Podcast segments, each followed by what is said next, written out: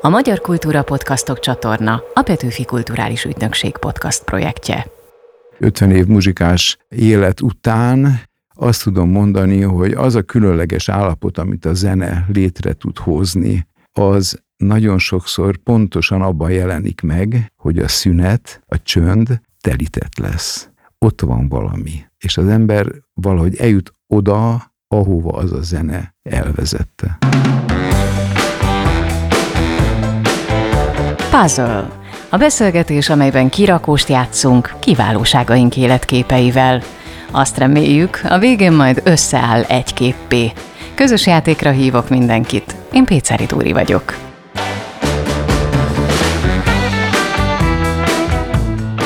Elméleti matematikus, aki a gyakorlatban különösen jól muzsikál. Világhírű zenekarával a magyar népzene hírnevét öregbíti itthon és külföldön immár fél évszázada. Jelentős szerepet játszott a 70-es évek elején kibontakozó táncházmozgalomban, miközben egyaránt szót ért a klasszikus zenészekkel és a falusi muzsikusokkal. De beszél az erdő nyelvén is, leginkább amikor gombák után kutat. A Puzzle 5. epizódjának vendége Sipos Mihály, primás, muzsikás. 75 éves idén, a muzsikás pedig 50. Van ezeknek a számoknak matematikailag jelentősége vagy extra tulajdonsága? hát annyiból összefüggnek, ugye, hogy a különbözet az pont az 50-nek a fele, tehát mondjuk egy ilyen 25-50-75 számtalan sorozatnak lehetnének ezek az elemei. Hát egy ember életében a 25 év az is egy, annak a környékén is van valami váltás, aki főiskolát, egyetemet végez, annak akkor kezdődik el igazából a munkája, vagy a munkaszerűen művelt hobbija, mint az én esetemben. Az 50 év, az meg általában 40-50 év az egy összegezés életkorban is, illetve valamilyen munkának is, mert az olyan hosszú idő már, hogy ott annyi minden felgyűlik, hogy érdemes ott visszatekinteni. Kodály egyszer azt mondta, hivatkozva egy svájci matematikusra, hogy a zene hangzó matematika. A matek ezek szerint nem csak értelem, hanem van benne érzelem is. Én azt hiszem, hogy minden értelem és érzelem is, tehát a legértelmesebb dolgok is érzelmi hátterűek, én ezt így gondolom. Most a matematikáról nagyon érdekes dolog az, hogy a közkeleti tévhit szerintem az, hogy azt be kell magolni, vagy nem lehet megérteni, vagy ilyesmi, azért, mert igazából nem matematikát tanítunk legtöbbször, hanem képleteket, eljárási szabályokat, anélkül, hogy annak valamiféle történelmi hátterét megmutatnánk. Így is lehet. Tehát az egyiptomiak úgy tanították a derékszögöt, hogy tegyünk egyenlő távolságra csomókat egy kötére vagy egy mazagra, és ezekből csináljunk úgy egy háromszöget, hogy három, négy, öt legyen a, az egy-egy oldalra jutó, és akkor a hosszú oldal a szemközti szög, a derékszög. Valóban. Ez egy eljárás. De egészen más, hogyha úgy közelítem meg, hogy veszek egy egyenest, és megpróbálok rá úgy állítani egy másik egyenes, hogy a két oldalán egyforma legyen, tehát tükörre képe legyen egymás, az is a derékszög. Most ez egy elméletibb, az egy gyakorlati megközelítés.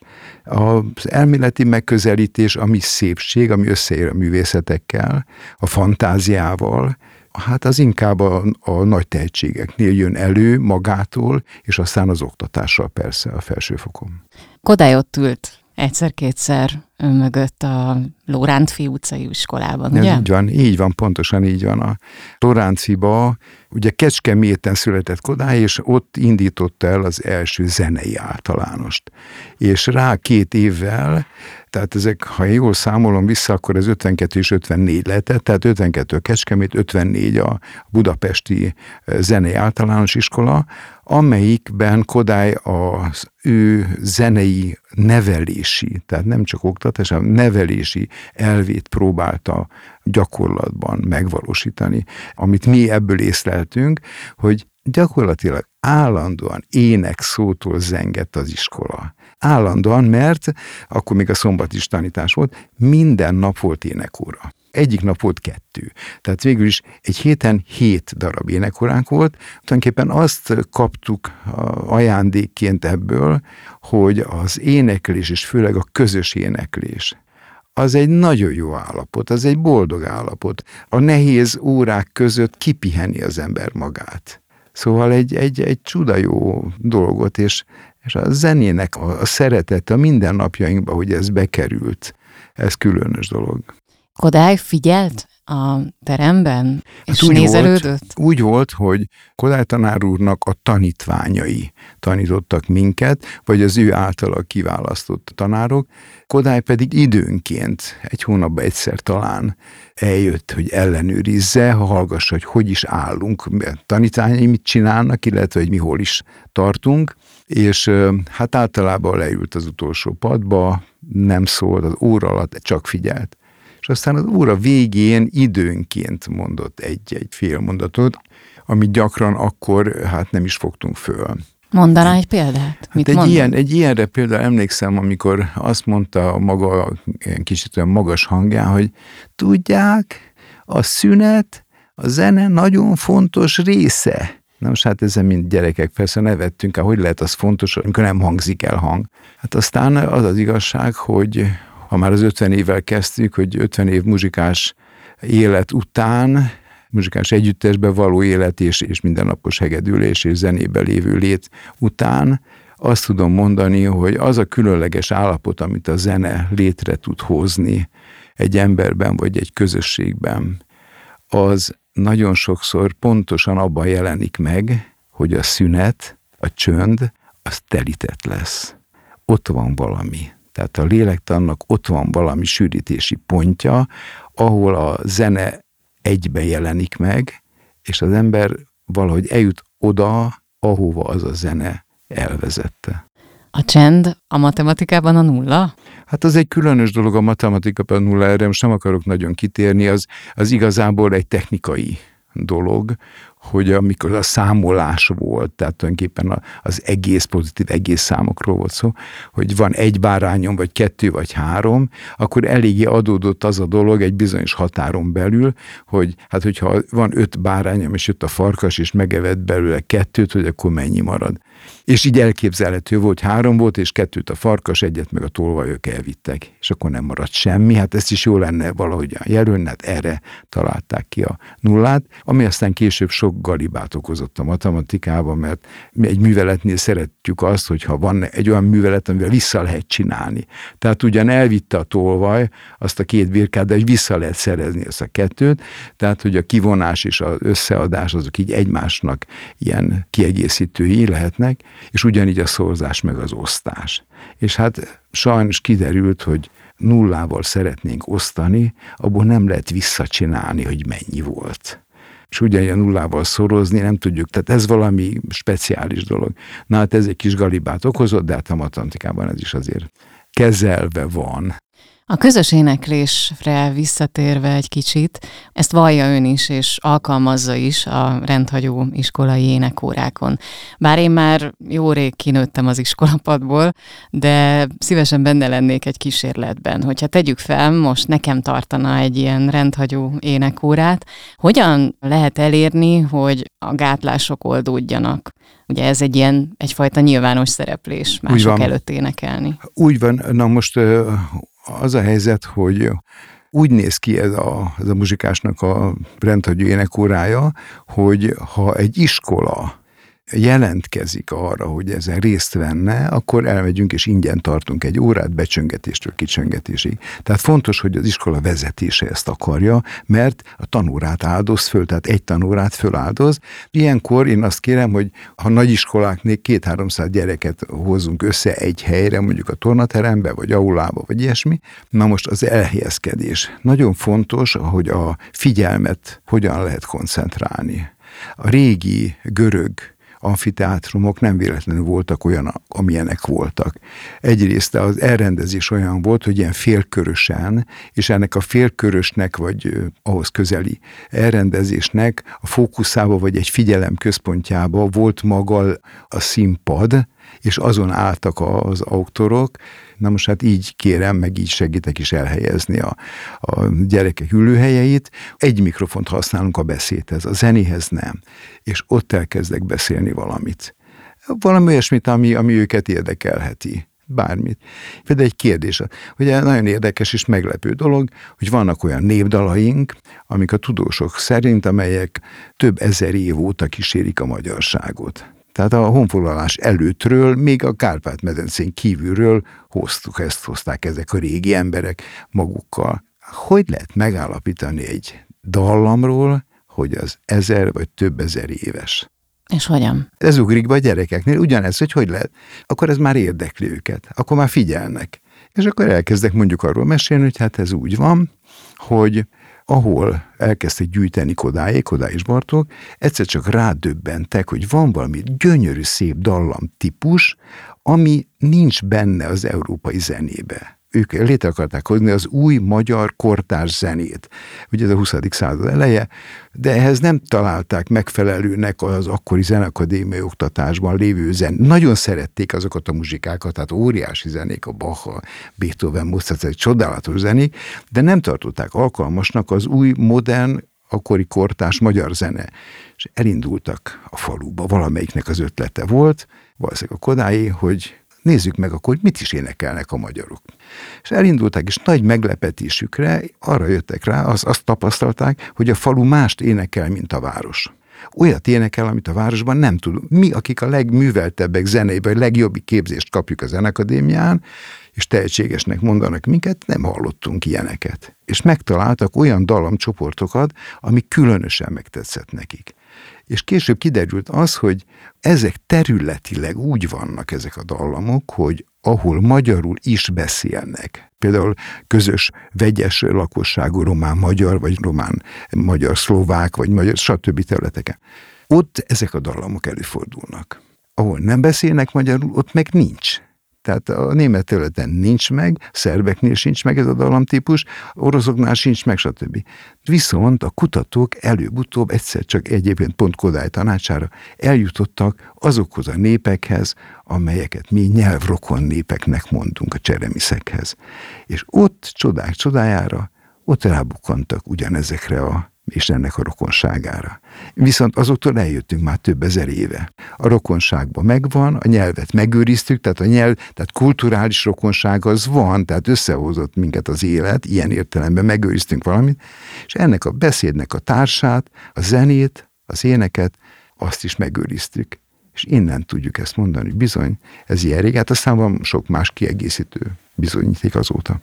Mondja három olyan pillanatképet, aminek feltétlenül benne kellene lennie egy Sipos Mihályról szóló nagy virtuális puzzle-ban. Ja, nagyon sokféle dologban vettem részt, különösen a, a népzenet terén, mert pont egy ilyen korszakban élünk, vagy élek, hogy pont a táncház kezdetén, pont ott voltam, ebbe a ragyogó kodaiskolába jártam, pont Erdély útunk volt, egyébként nem zenei út, hanem egy építészeti útunk egy barátommal Erdélybe, és ott pont találkoztunk Kalóz Zoltánnal, és utána pont elkerültem a Bartuk Tánc Együtteshez zenélni zenésznek, ahol Tímár Sándor tanított, és összejöttem Halmos Bélával, és ők a Sebőfel és Halmos Béla pont azon a napon kezdték el a munkájukat a Bartuk Együttesben, amikor én oda kerültem. Martin Györgyel is szerencsém volt találkozni, szóval, szóval mind, mind nagyon-nagyon összeadódott, hogy a, a névzene és a hangszeres névzene nagyon érdekeljen, és főleg az, hogy hát ez mire való. Tehát ma a mi korunkban egy értelmiségi ezt mire tudja használni? Hát ezek ordiságok, régi dolgok. Persze az is igaz, hogy a korszellemben is benne volt a régiségeknek a, a fölkarolása. Akkor divatba jöttek a kancsók, a különböző ruhák, a különböző ilyen várra vethető tarisznyák, vagy olyan kendők éppen. Szóval ennek volt egy divatja, de engem nem a divat rész érdekelt, hanem az érdekelt, hogy kicsit hasonlóan talán picikébe az, amit ezek az óriás zsenik, a Bartok meg a Kodály kerestek, hogy hol van az a zenei anyag, ami abban az időben használható volt. Engem is ez érdekelt, hogy ami érzelmileg nagyon megfogott, mert az érzelmileg nagyon hatásos dolog, hogy elkerülni egy olyan erdélyi faluba, ahol viseletbe járnak az emberek, ahol gyönyörűen énekelnek. Úgy énekeltek, mint mi az iskolába, csak maguktól. Tehát a, azt tanulták a szülőktől. Férfiak gyönyörűen, szépen énekeltek, és valami különös ízzel, hajlításokkal, a szöveget kiemelő, középpontba tevő, kiemelő módon. És érzelmileg nagyon megfogott, amikor egy vonós bandát hallottam ott, és olyan gyönyörű hegedű hang, azt, azt a típusú hangot én nem ismertem, pedig akkor már én játszottam 11 évet klasszikus hegedűt, de azt a típusút azt nem. A mi oktatásunkban egyenesek a hangok, vannak ugyan díszítési leírások, de azok is be vannak a ritmusba valamilyen értemben téve, és nem egy általánosabb értelmezés és ritmus keretbe. Azóta különben már a klasszikus zene is használ ilyenféle elemeket. Tehát valami különleges zenei erős élmény volt, és kerestem azt, hogy ezt az élményt, ami, ami rám ilyen erős hatással van, hogy ez hol jelenhet meg értelmesen a, a mi mindennapi kultúránkban és hát rögtön adódott a táncház, ahol kiderült, hogy ez az élmény, ez a hatás, ez nem csak rám erős, hanem sok más fiatalra is, hiszen egyébként összekapcsolódott más életkori dologgal, hát ez a 16-24 év közötti fiatalok, hát persze, hogy érdeklődnek a lányok a fiúk iránt, és a fiúk a lányok iránt, nagyon is természetes, úgy van rendjén. És hogyha van egy olyan alkalom, ahol ezt könnyedén, az ismerkedést könnyedén megejthetik, és a táncház ilyen, hiszen ott bejönnek az utcáról fiatalok, és már is a tánctanít azt mondja, fogjuk meg egymás kezét. És már is táncoltak, és a tánc nagyon sokat elárul, és a táncnak az a, az a lélektan és nagyon különleges dolga, ami egyébként hasonlatos a zenéhez, csak talán még ez az érintés, testérintés miatt talán még intenzíve itt a mi kultúránkban. Nagyon sok mindent elárul a másikról, nem csak az érzelmeiről, hanem a tartásáról, a szokásairól, a karakterről is, és aztán párcsere, akkor jön a következő. És akkor egy este alatt már, már 20-30 más neművel táncoltam egy kicsit, akkor már tudunk beszélgetni a szünetekben, akkor már egy társaság is kialakulhat, stb. Tehát ez egy nagyon természetes közeg volt. A Magyar Kultúra Podcastok csatornán van egy egyetemes című podcast sorozat, és az egyik epizódját a Táncház mozgalomnak szenteltük. Sebő Ferenc, Timár Böske és Berec István voltak a beszélgetés, a kerekasztal beszélgetés résztvevői, és például Sebő Ferenc elmesélte, hogy milyen tumultuózus jelenetek voltak a 70-es évek elején egy-egy ilyen táncháznál, hogy az ablakon akartak a fővárosi fiatalok bejutni. Vissza lehet azt hozni? Lehet egy ilyen táncház revival Ö, én manapság? Remélem, én, én remélem, hogy, hogy ennek az akkori történelmi oka nem lesz aktuális. Az ugyanis az volt, hogy volt egy szovjetünök nevezett birodalom, elég nagy volt. Ez úgy tűnik, mintha egy birodalom egységes lett volna, hát itt nagyon-nagyon sok nép élt együtt, és nem önkéntesen. A cárok alatt sem, cári hódítások alatt sem, és a későbbi kommunista időszak alatt sem. Ezek tényleg mondta is, hogy a népek börtöne valóban sok-sok nép volt összezárva úgy, hogy se kisebbe, azok a szabályok, amit központilag elhatározunk, és azok a begyűjtési szabályok, stb. stb. És ez vonatkozott a kultúrára is. Sőt, egész addig is elment, hogyha valami nép útba volt, vagy pedig fegyelmezési okokból úgy látták jónak, akkor szépen átköltöztették mondjuk ezer kilométer kilométerrel arrébbra, nem törődve avval, hogy esetleg útközben a létszám is megfogyatkozik erősen. Na most Magyarországon nem volt ilyen szörnyű helyzet, de ez a birodalom volt fölöttünk, mint kontroll, és mint fegyelmező, és mint keret az egészet. És ez meghatározta azt is, hogy a kultúrában mit lehet és mit nem lehet csinálni, és hogyan kell csinálni. Ez az adott lehetőség, ez szűknek érezte a magyarság. Szűknek érezte, mert nálunk a termelési mód egy kicsit fejlettebb volt annál. Az, amikor egy bonyolult termelés alakult ki például nálunk mezőgazdaságban az Alföldön, akkor az, hogy oda tettek a tetejébe egy ehhez képest nagyon primitív, kezetleges mezőgazdaság kultúrával rendelkező embert, hát annak az irányítása nem volt alkalmas. És ugyanez volt a kultúrában is, ez feszegette. Na most hozzá kell tennem, hogy nem csak az értelmiség. Nálunk a klubban volt ilyen szociológiai vizsgálat is közben egy párszor, és kiderült, hogy a látogatóknak egy viszonylag nagy része az munkás, szakmunkás. Ez volt a, ez volt a, a döntő rész, és aztán utána jöttek az értelmiségiek, és aztán az egyéb nagyon nehezen bekategorizál, illetve hát voltak az iskolások, hát azokat oda soroljuk, ahol gondolok, ezek középiskolások. Igazából tehát volt egy olyan érzés bennük, hogy nem elégedettek a, a korral, a korszellemmel volt egy olyan érzés, hogy keresték a saját kultúrájukat. És hát ott volt ez, amiről már beszéltünk, hogy a fiú és a lány, aki természetes módon tudhatott találkozni. Persze ehhez nagyon jók voltak a táncalkalmak, az egyéb társas táncalkalmak is, tehát akkor ugyanígy teljesen analóg módon szerveződtek a beat körül a társak. Telj, az, az teljesen azonos volt. A nagyon hasonló voltak a módszerek is, meg minden, csak a helye volt a kettőnek egy kicsit más. Nagyon sok helyre vitték el a magyar népzenét a muzsikással, a legkisebb településtől kezdve a New Yorki Carnegie Hallig például. Emlékszik-e, tud-e olyan esetet felidézni, amikor valakinek az életében változást hozott a zenéjük?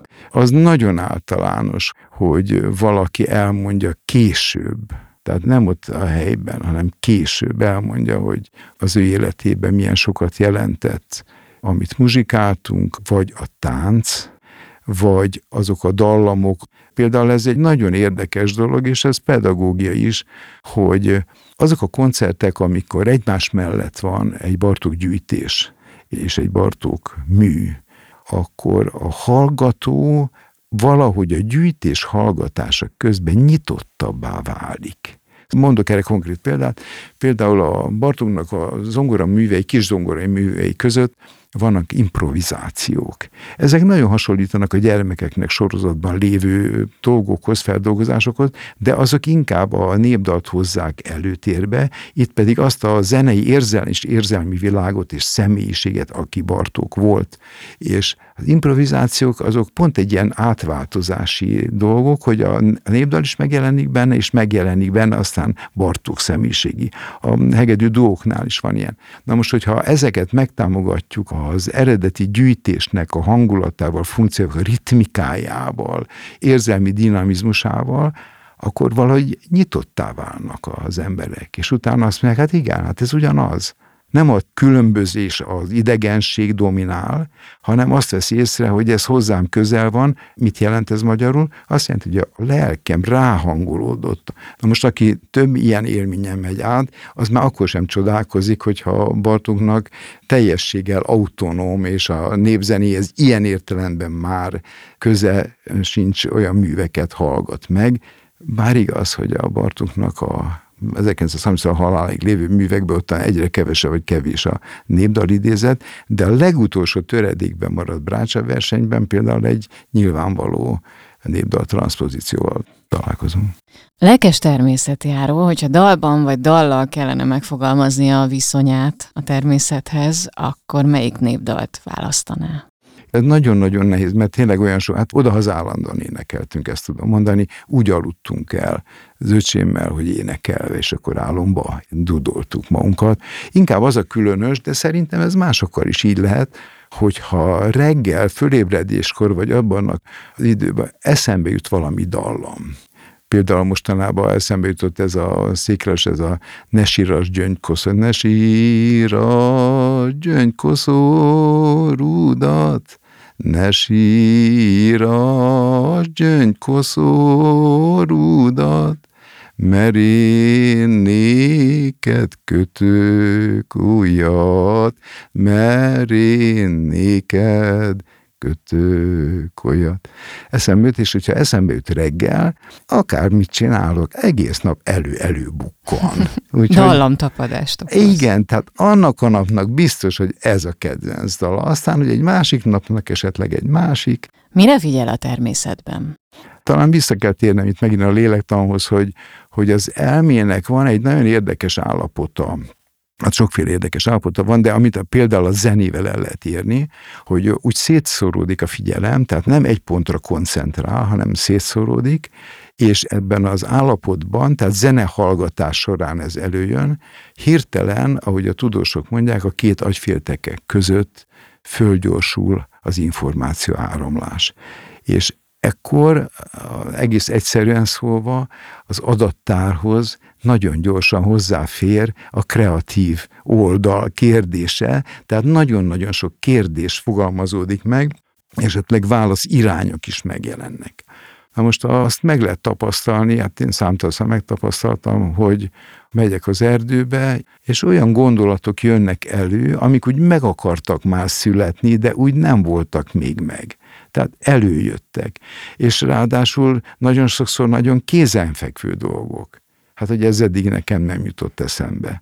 Az erdőjárásban az ember ugye hát mindig magával viszi a problémáit, a gondjait, az örömeit, és ami feszíti, az, az ott mozog. Én nem akarom, én csak hallgatom a madarokat, nézem a fákat, vagy a gombákat, de a mozog az elme. És egyszer csak egy válasz jön.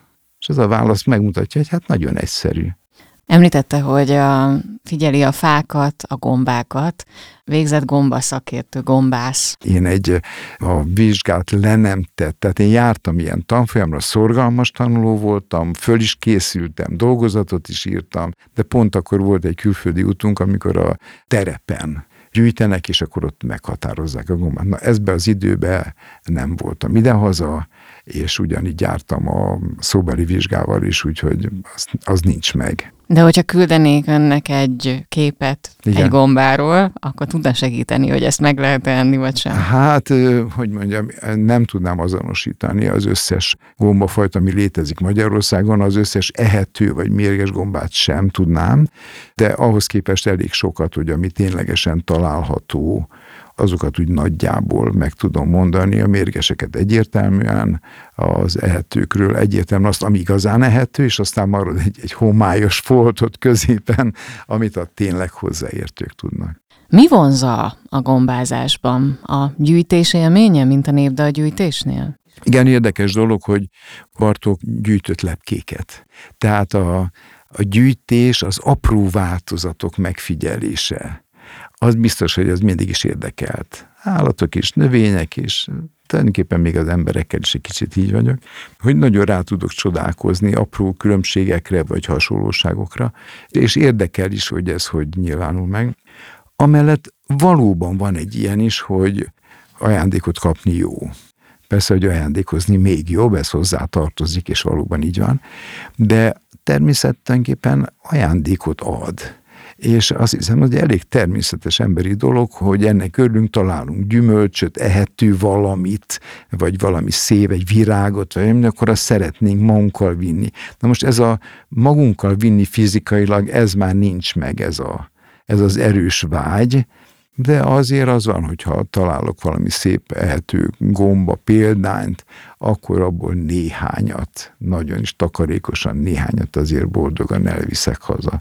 El is tudja készíteni? Igen, csinálok belőle valamit. Van valamilyen specialitása? Nem különösebben, a hagyományos ételeket, gomba paprikás, gomba pörkölt, a, a sült gombákat. Még olyan is kísérleteztem egyszer, hogy hogy lehetne eltenni, de hát ebbe a kollégám Éri Péter, muzsikás tag, számomra utolérhetetlen módon előttem jár. Még a népzenével kapcsolatban lenne itt a beszélgetés vége felé egy kérdésem. Érdekes viszonyom van a népzenével. Csodálatosnak tartom, és bele is tudok úgy igazán feledkezni. Viszont úgy érzem, hogy nem tudnám órákig hallgatni. Tehát nyitott vagyok, és keresem a linkeket, és ebben kérném a segítségét, hogy hogyan lehet egy könnyű zenén szocializálódott fület visszavezetni a népzenéhez, a népzenei gyökerekhez? Hát ez egy nagyon érdekes kérdés olyan szempontból, hogy én úgy gondolom, hogy menjen mindenki nyugodtan azon az úton a zenébe, amerre ő elindult és ahogy van, és hogyha találkozik ilyennel, például talán ide tartozik, amikor Brody találkozott, Brody János találkozott egy széki népdalal és ez volt a elmegyek, elmegyek. Ezt megmutatta a Szörényi Leventének, és addig-addig hallgatták, beszélgettek róla, míg megszületett az Átkozott Féltékenység című számuk, amelyik szerintem abban a korban az egyik legmodernebb és legaktuálisabb fiatalságnak szóló szóló szövegű és dallamú és feldolgozású népzene volt, csak senki se tudta, és nem gondolkozott azon, hogy most népzene vagy nem népzene. Én a, azt gondolom, hogy amikor egy olyannal találkozik az ember, olyan zenével, ami nagy hatással van rá, tehát mindenképpen az érzelmi erős hatás, az nyitja, meg, az nyitja arra a az irány.